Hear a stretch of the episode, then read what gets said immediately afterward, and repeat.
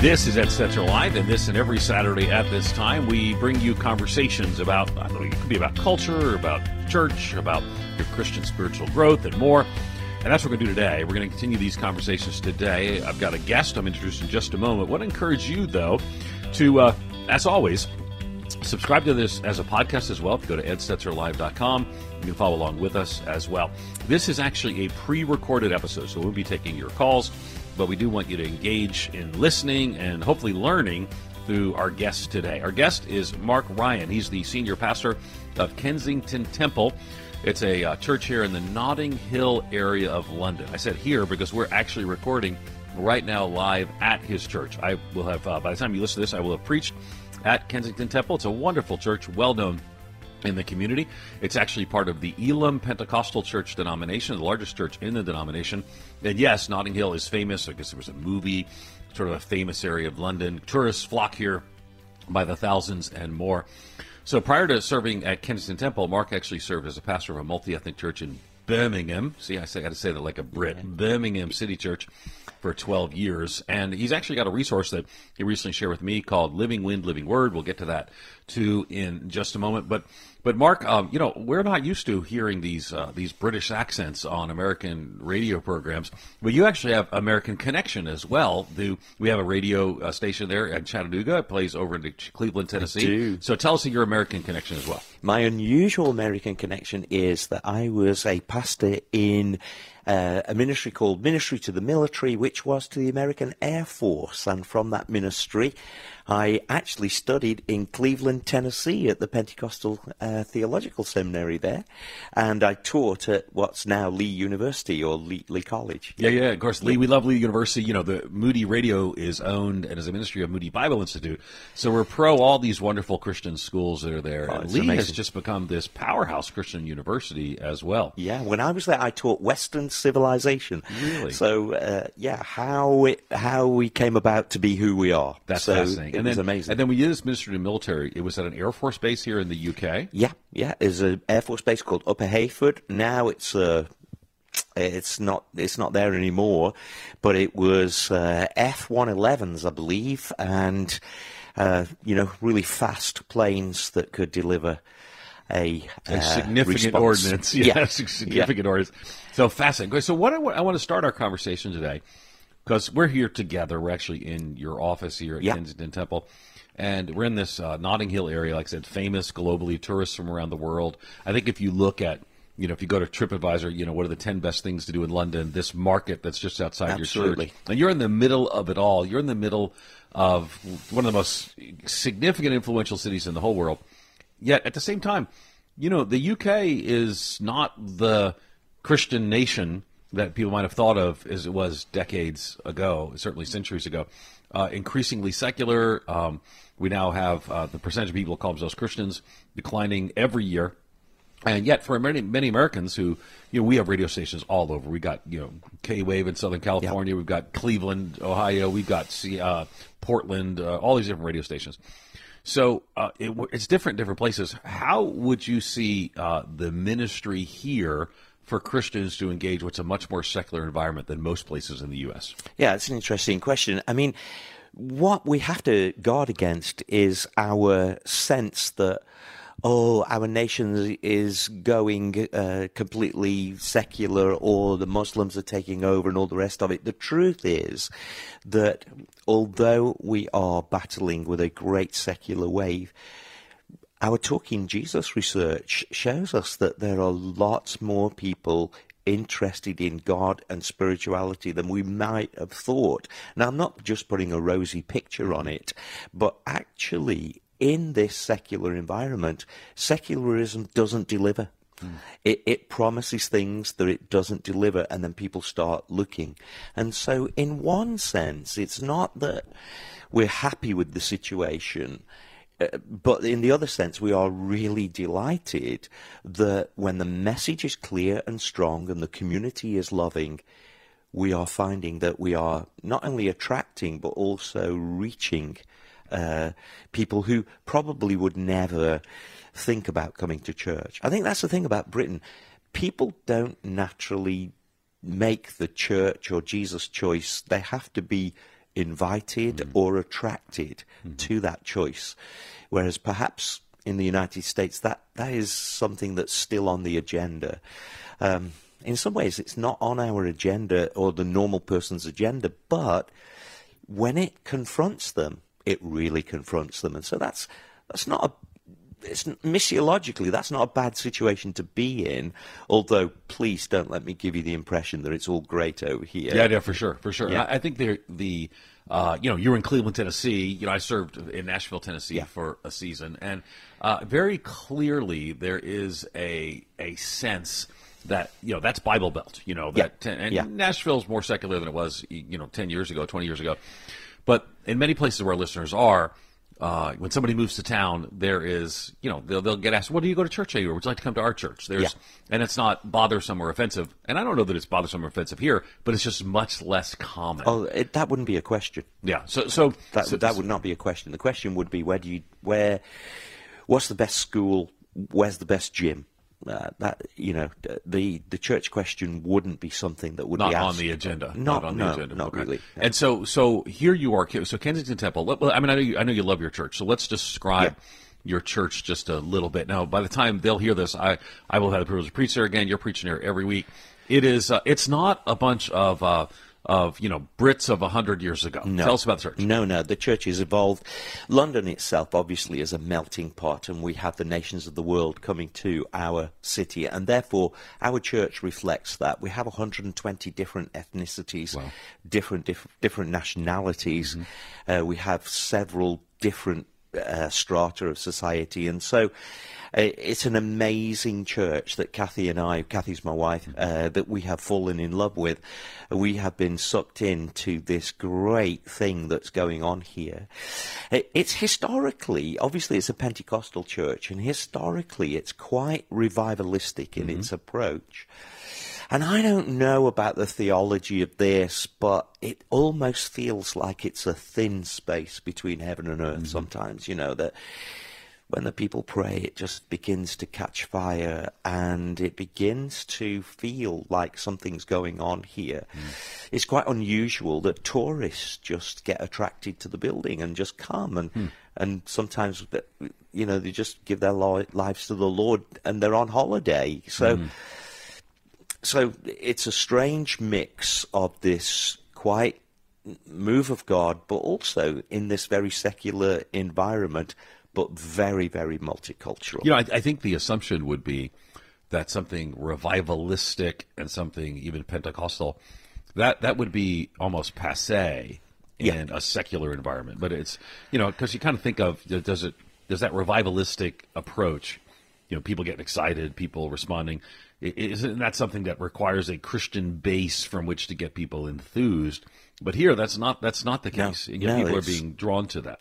It's very interesting. I think what we do is we take on the big ideas of culture and secularism, and therefore, when we preach what the Bible says about those big ideas, then people get drawn in. So it's not totally random, but we do intentionally say, hey, what's going on right now? For instance, we're talking a lot at the moment about who's the real king, because our coronation of our new king is in a few weeks' time. And as you know, uh, Prince Charles, as he was now King Charles, wants to make the coronation a little bit more multi faith, mm-hmm. but actually he's not being allowed to do that, and that's created a, a great debate in the in the country. Mm-hmm. And then we can address that and talk about well, actually, we want to talk about the kingdom culture of the church and of the Bible. And so it's it's a great time to be able to reach out to people. not, not to that. put you on the record on you know on a couple hundred radio st- uh, stations or outlets in the U.S., but we we don't we're not as enthusiastic about King Charles as we were about Queen Elizabeth. I just want to say that. Is it okay? Yeah, yeah, that's okay. Okay, because I mean, yeah. she was just. I mean, everyone just you know she got so widely affirmed, but also too, you know, I mean, her faith. Like when she put out her was it the yeah. Easter Easter letters were Chris, just Christmas, Christmas, not Christmas, yeah, Easter. Christmas. Thing. I mean, they were just so distinctly. Well, we Christian. describe her as one of my colleagues described her as our best televangelist. that's awesome. That's awesome. She gave out the the television address every year and would say about her faith. You know, yeah. and so when you see the transition to King Charles, like I said, more of wanting to be more more multi faith, but also too, and and and again, early on he said he wanted to be the defender of faiths, and then Yeah. sort of walked that back a little bit because part of what he's declared is the defender of the faith, Yeah. uh, not defender of faith or faiths. But and I recognize that you know that's a little tricky because that's still in it hasn't happened yet. Uh, but it is a strange connection between the church and state here in a way that w- that is very foreign to us. Yeah. Um, but it also speaks to the fact that King Charles, um, unlike Queen Elizabeth, I mean, is really seeking to be representative of somebody who's not just the Anglican Church, not just the Christian faith, and it kind of speaks to where England and the UK is today. Absolutely, absolutely. However, his moving away has created a debate, Yeah. has created a hunger, and has also created a thoughtful way of saying, well, actually, what is spirituality? And so we're having to speak and can speak in that space. So again, we're trying to use it to our advantage, but there's no question that uh, King Charles does have a different approach.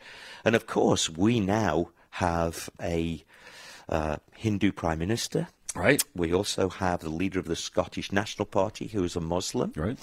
and who the other candidate was an evangelical Christian, Absolutely. and that became she was part of the Scottish. Uh, uh, national church, well, not The the, National Party. Presbyterians, Yeah, yeah. But she was Scottish Presbyterian in the evangelical group, and that became very controversial. Yeah, it did. It created a great debate. But you see, all these things we're we're turning to our advantage. And again, I'm not saying uh, putting a rosy, Right, I don't hear you. uh, Right. you know, uh, but I'm saying that actually people are beginning to think, well, is King Charles right? Yeah. Do I really want that? Right.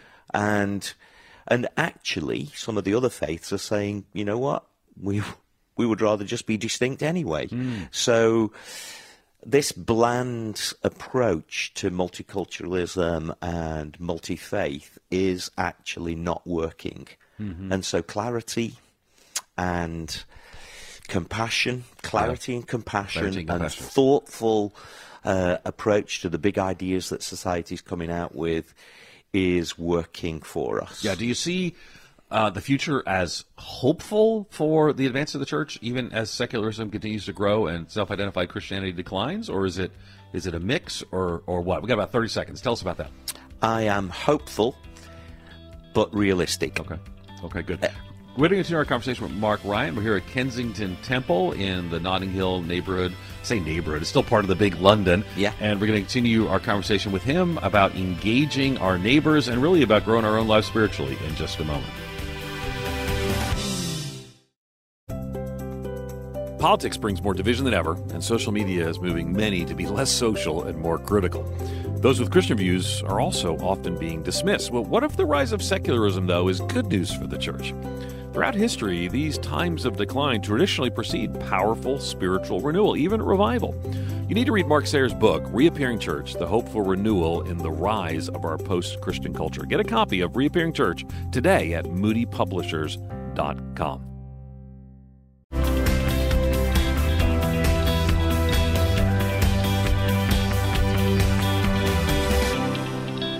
Hey, we're back at Stetzer Live. You know, it's interesting, um, Mark, that little promo that we we recorded that a while ago, the little Mark Sayers book, and but it's called, you know, he's got this book, Reappearing Church, Disappearing Church, and he talks about how the rise of secularism pro- provides an opportunity for the advance of the gospel. And you're, I think you're rightly cautious. I think, you know, living in the U.S. as I do, you know, I, I spent I spent the uh, autumn, as you call it, living in the U.K. I've been in Australia for about a month.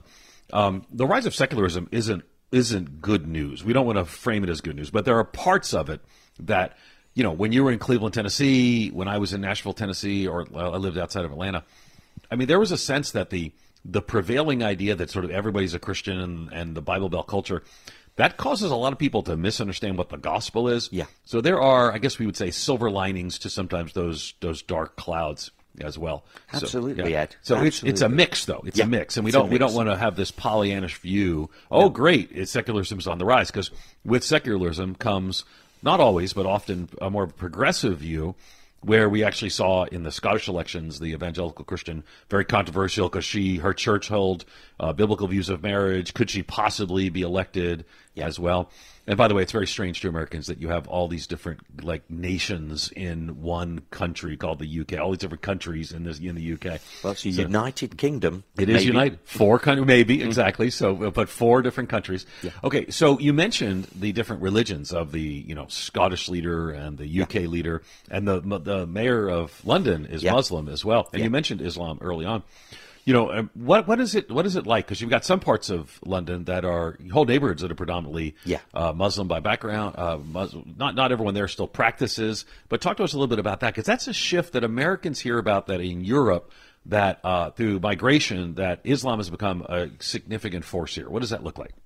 Yeah indeed. In fact um, even right now as we uh, sit here it's uh, Eid and um, you know you'll see in shopping centres there'll be a prayer room set up for Eid Mubarak, you know, uh, so that Muslims can, if they're out shopping, can do their five times a day prayer. And sometimes I reflected today to my wife, I, I wonder at Easter time for Christians whether we'd have a prayer room set right, up for right. us, you know. So there is an unfairness to it because here, here's the thing about Islam, and we don't want to speak fear into this. Mm. I, I, do want to add a balance in a moment, but here's the thing: the, the Islamic faith is uh, dominating. It, their their ideology is to dominate, to take over, to conquer. Uh, and I know that sounds a little bit uh, harsh, but that is an underlying ideology behind uh, the Islamic faith.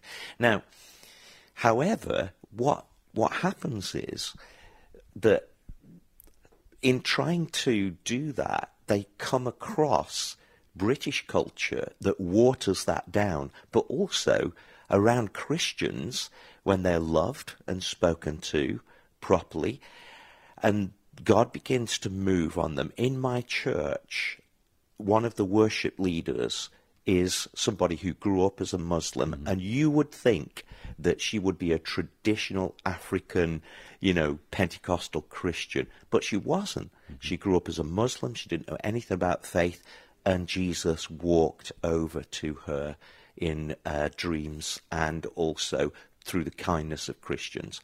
And so, actually, we don't need to speak fear. We need to speak the fact that even though there's a domination behind it, God overcomes that. And through kindness and miracles, many, many Islamic people are coming to faith. In fact, probably worldwide, it's the group that's mostly coming to faith.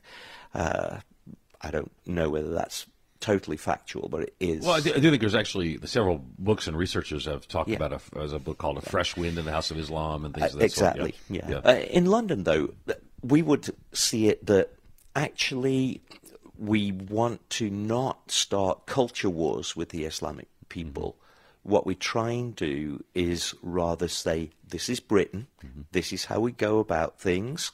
And we accommodate some things for the Muslims. That's the political view. Mm-hmm However, faith wise, we don't get intimidated. We simply begin to show compassion, good thought, and actually, many of our Muslim friends would say, you know what? You're treating me nicely, you're treating me good, and uh, I actually don't get that sometimes in my own community. And so, again, I don't want to come across as uh, everything's just rosy. It is there is parts of London where I'm not welcome, and there will be uh, not so much ghettos, but um, there will be um, areas of London that are heavily Muslim, mm-hmm. and you would find that quite oppressive. Mm-hmm. However, there are good signs. So you mentioned that the um, this this woman who's your worship leader, party worship team, yeah, was a, what we would call a Muslim background believer. So was a believer in Christ, but she had a Muslim background. Grew up uh, in that context. Uh, she she's had a conversion from being a Muslim. Right, right. Yeah. So, uh, and you mentioned over 120 uh, nations or ethnicities. Yeah. What's it like to lead in a church? Because we're not. I mean, that's not unheard of, but it is uncommon. So Moody Church, I think we had 80 when I was the interim yeah. uh, teaching pastor. We had 80 nations, but 120 nations. I mean, so what what are some of the challenges to being a multi ethnic church like that? Well, we don't talk about multicultural per se. We talk about kingdom culture, the thing that binds us all together uh, biblically. So we'll talk about worshipping culture, prayer culture. But can I put a little spin on the Please. thing that we said a few minutes ago, Mm-hmm. where Islam might be a dominating culture? If I can use a biblical word, we try and use let's become a dominion culture. And by that, I mean not that we take over, but that our influence is felt and seen. So we encourage people to to be out there bearing fruit in the world. So leading a multicultural church is not just hey, let's give a flavor to every nation and give everybody a little bit of a chance. It's more let's talk about what the Bible says to all of us no matter what culture we are and then go go from there. And uh, Yeah, but a dominion. Help me understand. I think of the word dominion as something that's ruled. So, Yeah. so, so how you're extending the rule and reign of Christ in all spheres Exactly. and sectors of society. Okay. Yeah, exactly. Uh, not in a uh, enforcing a Christian mode, you know, of, uh, uh, in the workplace, but nevertheless having an idea that we are there to bring the rule and reign of God wherever we are. So if you're a doctor working in a hospital, you would uh, do that in a in a way that says, "I'm reflecting Christ." Okay.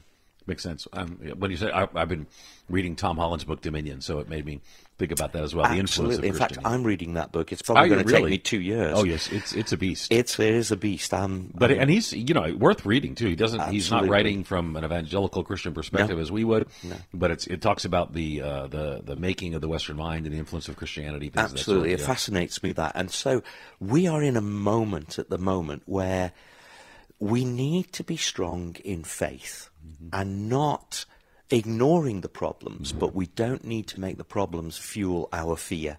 And that's what I'd probably say to your listeners that although there's there is an attack upon Christian values, there's no question about that. And secularism and other faiths do not actually deliver what they promise, and that's the thing to say is that Jesus actually brings what he promises and he can deliver. So.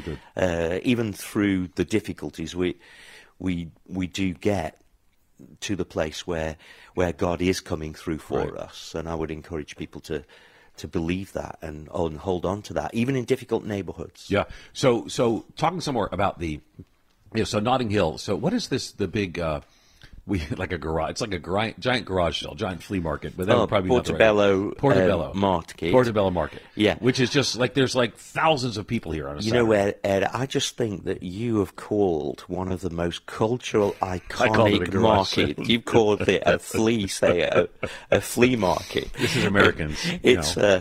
a, a great, long-standing British tradition of Yes. trade in the free market enterprise that we have. I will never. I, my attempted humor did not. Go, but here's the great thing: the, the show only airs in the U.S., so they will.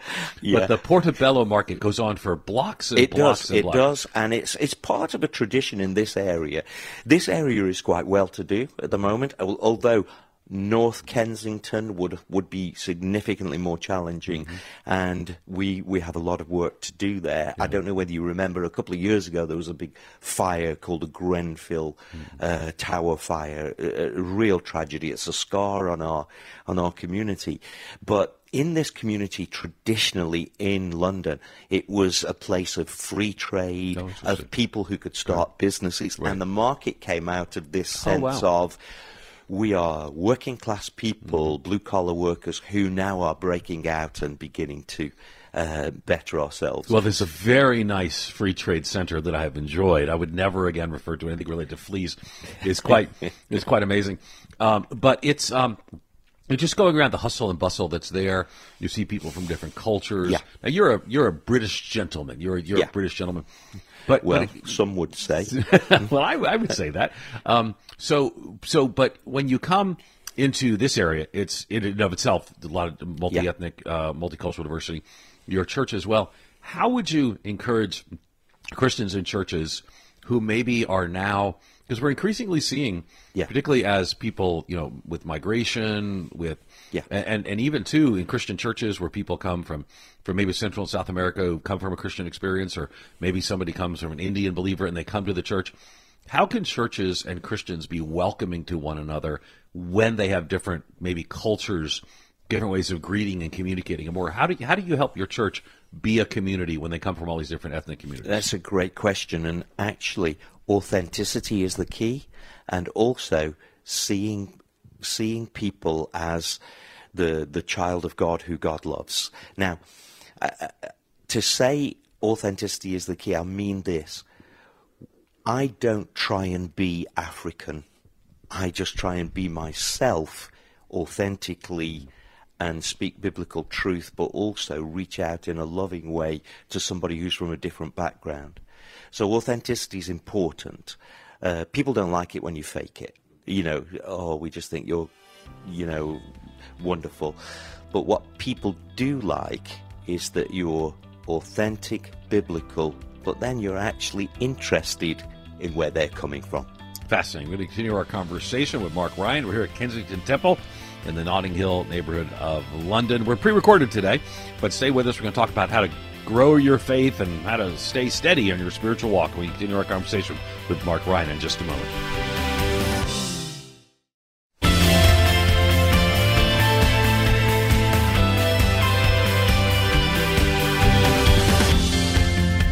Hey, welcome back. This is Ed Stetzer Live. I'm Ed Stetzer. I'm actually in London recording this program today. It is a pre recorded program, so we can't take your calls, but we'll be back to doing that next week. But we're having a great conversation with Mark Ryan. Mark is the pastor at Kensington Temple here. It's an Elim church in the Notting Hill neighborhood of London. And a really wonderful multi ethnic, multicultural, multinational church, 120 uh, nationalities, ethnicities here represented at the church. We're, we're actually recording this at the church here, and uh, looking forward to. Uh, I'll be preaching tomorrow, which I've already done by the time people listen to this recording as well. So, Mark, you have a real passion. Matter of fact, the last time I was here, you were talking about the you, you use the word KT for Kensington Temple, KT.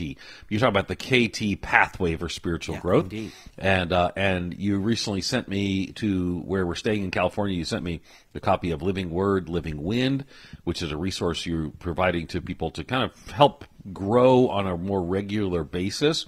It appears that uh, the Christians have a responsibility to take up their own spiritual growth, Yeah. to to surrender to Christ, to uh, to to grow in their spiritual life, to to see that Philippians 1 6, he who began a good work in you will carry it on to completion in Christ Jesus. And they participate in that spiritual growth in their own lives. Um, it doesn't happen just by osmosis. There's an intentionality that's there.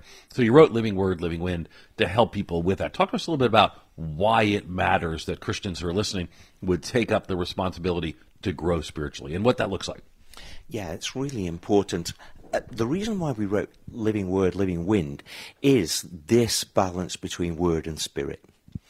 Um, the, the word part is all about Psalm 119, which, as you know, Ed, was written as uh, an acrostic, and that every stanza starts with the same letter of the Hebrew alphabet and then goes on to the next letter of the Hebrew alphabet.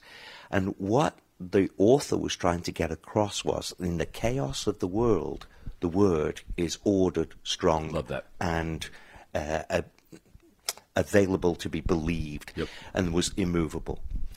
And, and I think sometimes we can dig into the word and it just becomes this kind of sense of a textbook. It's never meant to be a textbook, it's meant to be a journey and a, and a, a thing that shapes our lives. But then the word, the word needs to be breathed on by the Spirit, and our lives do. So this is the important thing: is that we keep those two things in balance. And discipleship really is a relationship, hmm.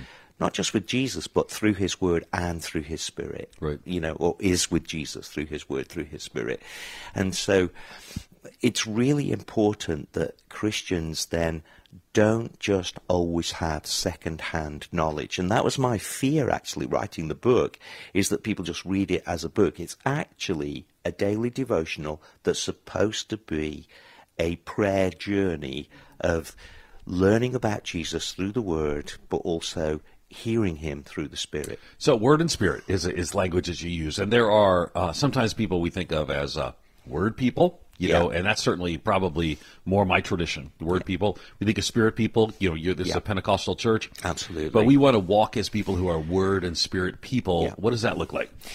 What it looks like is that it becomes someone with a foundation. It, it's roots and wings. Someone with a foundation, but also they're learning to fly. It's somebody who can, and this is our discipleship pathway actually, is being rooted, growing, and fruitful. Kensington Temple, that's our mantra here, that you've got to be rooted in Christ, rooted in His Word, rooted in God's love, rooted in the church, growing in gifts, growing in wholeness and health, and then fruitful in your purpose. And the ultimate goal really is fruitfulness in the kingdom. Uh, to, as I was saying earlier, that we begin to bring God's rule and reign wherever we are. You know, one of the things I've noticed, Ed, is that often discipleship schemes in churches are, uh, it's a very good thing to do, but they inculcate them into participating into the church. Mm-hmm. And that's a good thing. Right. That's, that's a great thing. But discipleship also is this I need to serve Jesus wherever I am and become like him wherever I am. So, as well as bringing you into the church and getting involved in those systems, which is a great thing. We don't need to ditch that. But it's also about I am becoming like you and I'm also bringing you whoever I am, wherever I am. And really, that's what discipleship is. And you cannot do that only through a church program.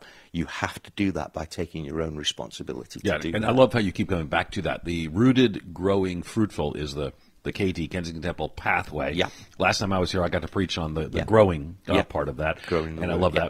that. And so, so rooted, growing, fruitful is what we're looking for. You're trying to lead the church in that pathway. Yeah. But then you've just emphasized that individuals need to take on the personal responsibility to that as well. So if I'm a listener, you know, I'm listening to Ed Stetzer Live. I want to grow in the Word and walking in obedience and the fruit of the Spirit what would that look like? What what what habits or characteristics would I want to take on to grow that way?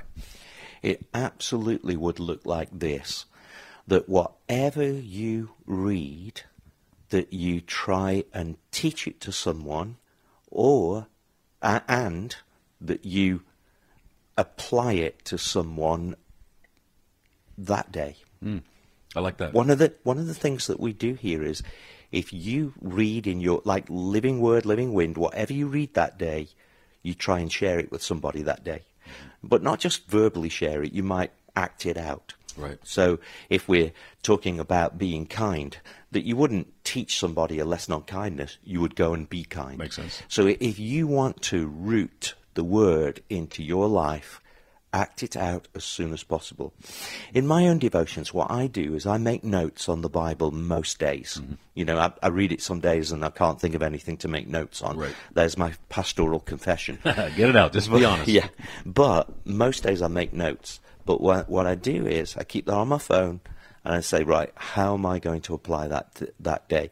And it's that sounds a little bit, um, oh, that's what pastor's supposed to do. But actually, that is a real key to going deeper in the oh, gosh, word. I, I, would think that would be revolutionary for most people. You know, it's yeah. literally, you know, right, James says, you know, be be doers, not Absolutely. just hearers. So, but to actually say, here's what I'm going to do, yeah. could be quite transformative. You know, I I get concerned because I think you know some people really love the Bible. I love the Bible. I want them to love the Bible but you can really become an expert on things. You can know who yeah. the Amalekites are and the Jebusites and the Israelites and the mosquito bites. And yeah. if you don't know um, what that looks like lived out in your life, you can actually become dry and barren. So that's one of the reasons I really, and thank you for sending to me Living Word, Living Wind, because I think it kind of speaks at that lived out in our lives. Again, not just doers, not just hearers, excuse me, but doers also makes all the difference. Um, the problem is for a lot of people listening, they're like, well, how do I how do I get the motivation to do that? Because that it almost is easier to read and maybe even take notes rather than to do. Well, actually, that's the key because once you do and you have the excitement of it, can I say working or something happening or can I even say the feeling you get from from living out the word?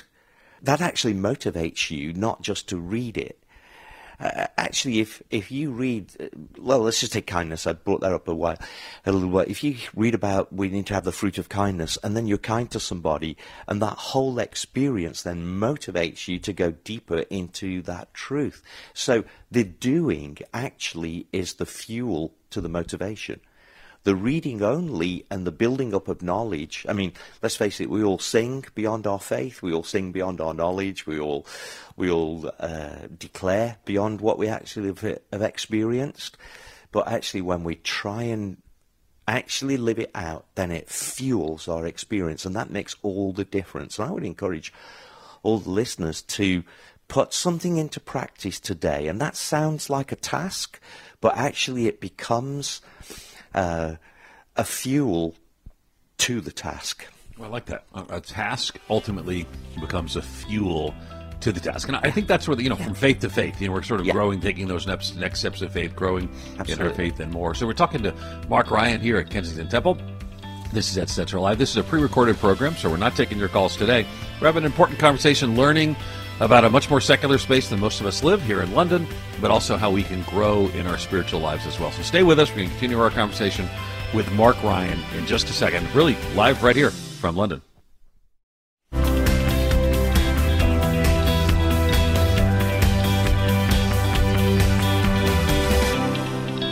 Okay, we're back. Ed Stetzer Live. Continuing our conversation with Mark Ryan. We're actually recording this here right in London in uh, in Kent in Notting Hill in in in the, in the it's not a neighborhood. What do you call it? A community? Notting Hill is uh, a community of Kensington. Okay, of Kensington. Kensington and Chelsea. Actually, okay. it's the royal borough of Kensington oh, and Chelsea. Nice, the royal and you might, I, I, mean, where we're at right now, we have the most artworks in the world because really? we've got the Victorian an Albert Museum down the road, the Albert Hall, all that stuff in South Kensington is really very cultural. Very, very and there's a big flea market here called the Portobello yeah, Market. Yeah, yeah. Guys, if you didn't listen earlier, that's a little uh, cultural faux pas that this PhD trained missiologist made. I couldn't think of the word, but uh, the Portobello Market, very famous around very the famous world as well, and quite lovely. Last time I bought some uh, souvenirs for my for my daughter, but you can find like everything here. Yeah. But you're, I mean, it's such a crossroads that you're at here as, yeah, as well. So. And when we look to the history of Christianity, you know, Christianity thrived at those crossroads. Yeah. I yeah. can't imagine how many thousands of people walk. I mean, it's hard to explain to people, but you're like right there on the road where yeah. all the marketplaces yeah. are. And our church is, uh, like building wise, it's taller than it is long, isn't yeah, it? You yeah. know, when people see us, they think, "Wow, it's this great big cathedral," but it's yeah. actually quite smaller inside, isn't it? You but know? it stands out. It stands it out. Stands out. Yeah. And, and, so, how do you? In you know one of the you know best known cities, one of the uh, world you know what they call them alpha cities, one of the mm-hmm. alpha cities in the world. How do you seek to advance the gospel. You've talked a little bit about how we represent the rule and reign of Jesus wherever we go. So, are there? Do you, how do you teach people? How do you encourage people to live that out in their lives?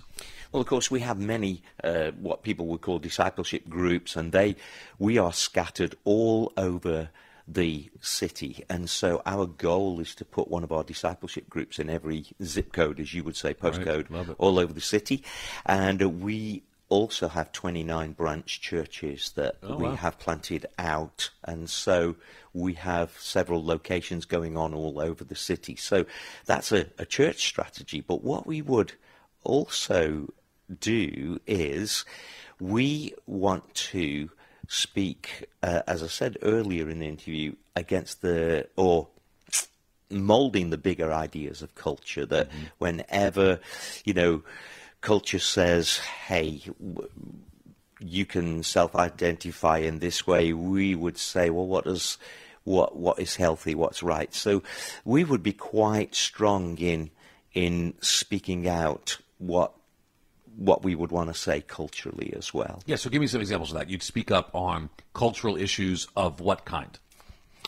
Well, the hot topic right now is uh, sexuality right. and gender. Sure. And we're about to put Listen, out. Can I, can I, say the same thing where we are? So yeah, is, absolutely. And, and churches are trying to navigate this. Yeah. How to stand for biblical truth, but still be pastoral. Absolutely. Not compromising but caring at the same time. So how, how do you seek to do that here? Because you're more secular here. Yeah, well, we would make our language in line with what we can say by law. Mm-hmm. So first of all, we would, well, we would first of all say what the Bible says, right. but we would say it in a way that is lawful, compassionate, and kind. And also, we would be welcoming but not affirming.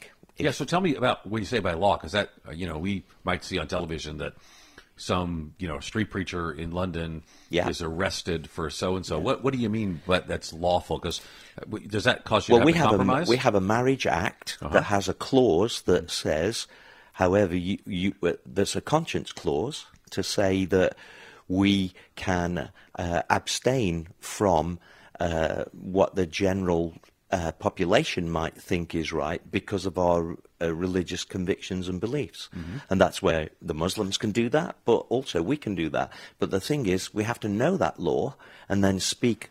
Uh, kindly and around that. So uh, I would encourage the listeners rather than just uh, saying, "Oh, we." We speak just truth and leave it at that. But actually, the Bible tells us to be wise Yeah. as well. Yeah. So we speak uh, not aggressively beyond what the law allows. See, that's just a phrase we don't have because we, like, even even in U.S. law, uh, there's not a uh, Obergefell is the Supreme Court law of the land. Yeah. There's not like a conscience clause. Uh, though Christians want to live by their conscience, and Yeah. so they'll speak up. So you know, I mean, I I wrote in the pages of USA Today defending traditional marriage, and Yeah. I got to tell you, I got a lot of pushback, and um, it doesn't stop me from doing that. Yeah. So by lawful, you mean that the law even recognizes people having Have a uh, conscience views clause, that yeah. are different. Yeah, than- we do. We do so have it's that. not, it's not that keeping you from speaking up; it's actually giving you space to speak up. Yeah, absolutely. In fact, Christians need to understand that. We can speak up at work, we Yeah. can speak up, even though it's very secular. But uh, ironically, in many places, and I'm guessing it's true here too, but you speak up at work on some of these issues, you can lose your job Oh, in the U.S. Yeah, you can. And also, if you speak up in the wrong way, you can speak up uh, Right, and would- lose your right, job. exactly. Yeah, you know. So, but we do have conscience clauses, and so that is what we do. Makes We- sense. And I would say too, we'd all want to speak up in the right way. Yeah. You know, it's they're they're you know sometimes Christians can say things in pretty bad ways and feel like they're being persecuted. When no, they just haven't. They can articulate biblical truth and stand for biblical values. So Yeah. so that's part of what you're seeking to teach people to do. Yeah, absolutely. Speaking the truth in love, Yeah. but speaking the truth with wisdom. Yeah, good. As Okay. well. With and love so, and wisdom. I like that. Love and wisdom Yeah. is always, you know, people often talk about grace and truth, but we need grace, truth, and wisdom. Yeah, You know, yeah. and but that doesn't. I don't want any listeners to feel uh, that that means that we are soft pedaling, compromising, watering when you said uh, according to the law, I was like, what does that mean? You're holding back on some things, but that's not what No, you're meaning. You're no. speaking very clearly. the law gives us a chance to say, no, this is our conscience and these are our beliefs. Now, the law will try and uh, press into those beliefs and begin to say to us, oh, you're not really supposed to believe that. Mm-hmm. But we still have that conscience clause and space to do so. And what we're trying to do with the, uh, particularly with the evangelicals over here, is to uh, the evangelical alliance over here is probably a little bit stronger in its influence uh, in our nation. I, I don't know. No, then the NAE, I would say for sure. It's much more. The, the National Association of Evangelicals, I'm on the executive board of. Yeah. But the Evangelical Alliance is much more of It's a much voice. more of a voice Yeah. for the whole Yeah. Christian, and and they've taught us that we can speak up for Jesus as long as we speak up in the right way, Yeah. and reminding us of the conscience clauses that we have. So, getting back to your question on equipping, though, as well as speaking up, it's also this uh, this blend of word and spirit Right. don't just be a spirit person that just floats around and uh, does things randomly, but also make sure that you have this foundation and this apparatus, or, or even a channel that the spirit can work through. That that's kind of what we're trying to teach here. Yeah, nice. I like it. Okay, so so then if let's let's say that Christians here in London, at, at, here at Kensington Temple, are are growing in their faith. Yeah. they're engaging society. Um, you know, most of them aren't pastors like you and me. Most people listening aren't pastors like you and me.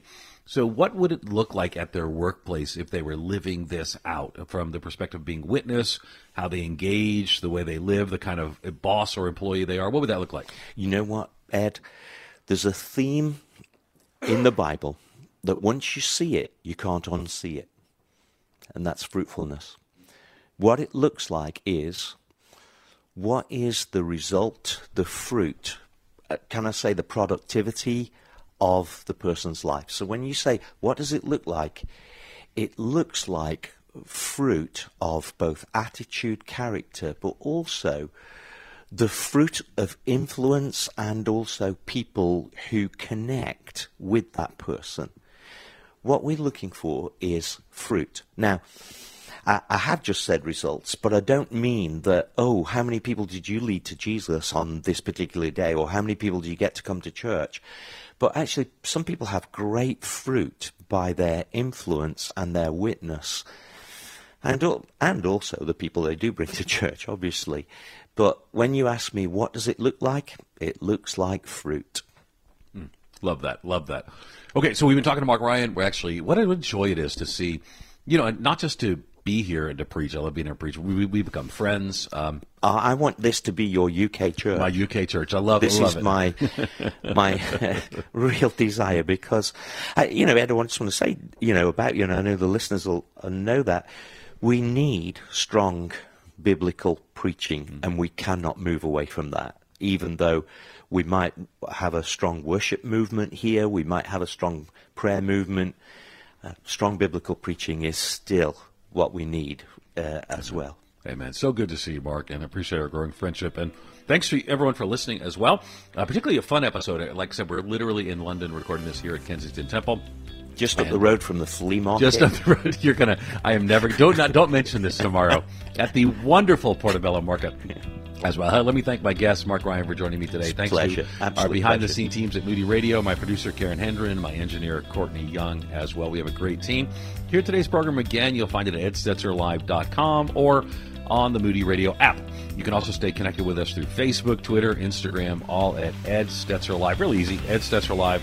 Easy to find, and that'll, that'll actually tell you what's coming up uh, on each program. And remember that Ed Stetzer Live is a production of Moody Radio.